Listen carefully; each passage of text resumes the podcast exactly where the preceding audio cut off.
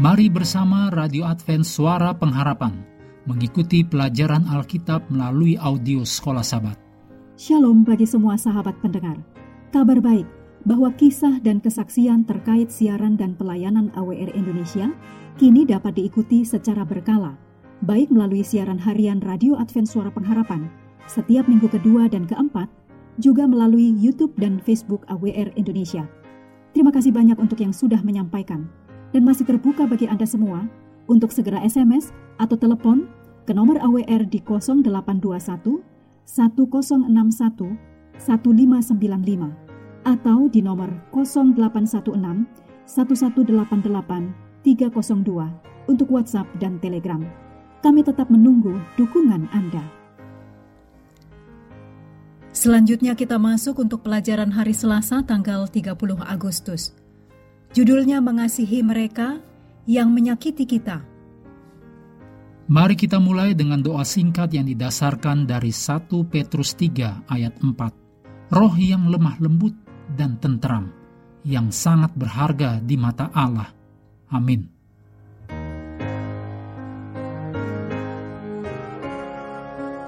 Seseorang pernah berkata, Mengasihi musuh kita bukan berarti kita harus mengasihi kotoran atau tanah yang mengubur mutiara itu, melainkan berarti kita mengasihi mutiara yang terkubur di dalam kotoran atau tanah itu. Allah tidak mengasihi kita karena kita secara alamiah bisa dikasihi, tetapi kita menjadi layak dikasihi karena Allah mengasihi kita. Ketika Anda melihat musuh Anda, apakah yang biasanya Anda lihat? Mutiara atau kotoran yang menutupinya?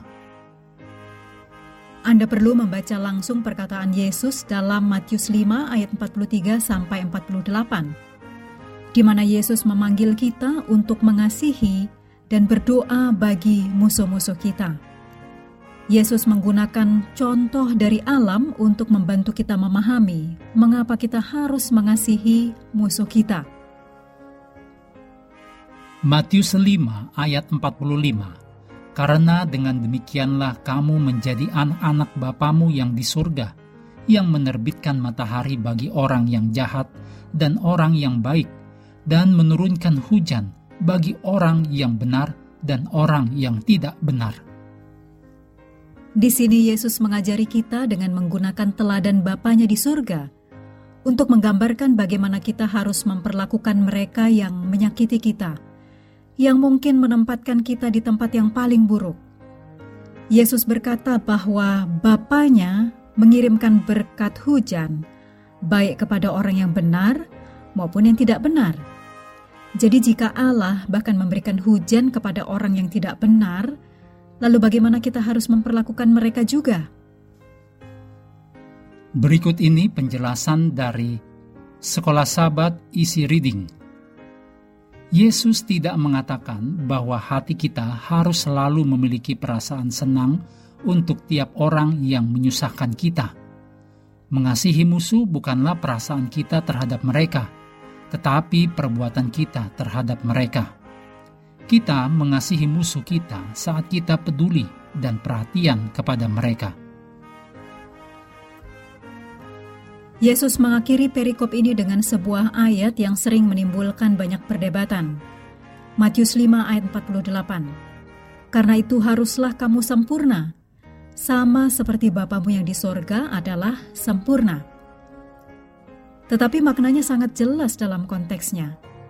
Orang-orang yang ingin menjadi sempurna, sama seperti Allah itu sempurna, harus menunjukkan kasih kepada musuh-musuh mereka, sebagaimana Allah menunjukkan kasih kepada musuh-musuhnya.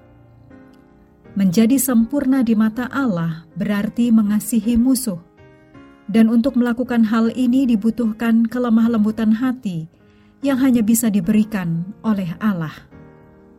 Dengan mengingat definisi tentang kelemah lembutan, yaitu menanggung luka dengan kesabaran dan tanpa dendam, buatlah daftar perubahan yang harus Anda buat untuk mengizinkan Tuhan memberi Anda jenis kelemah lembutan hati yang akan membantu Anda memiliki sikap yang benar terhadap musuh.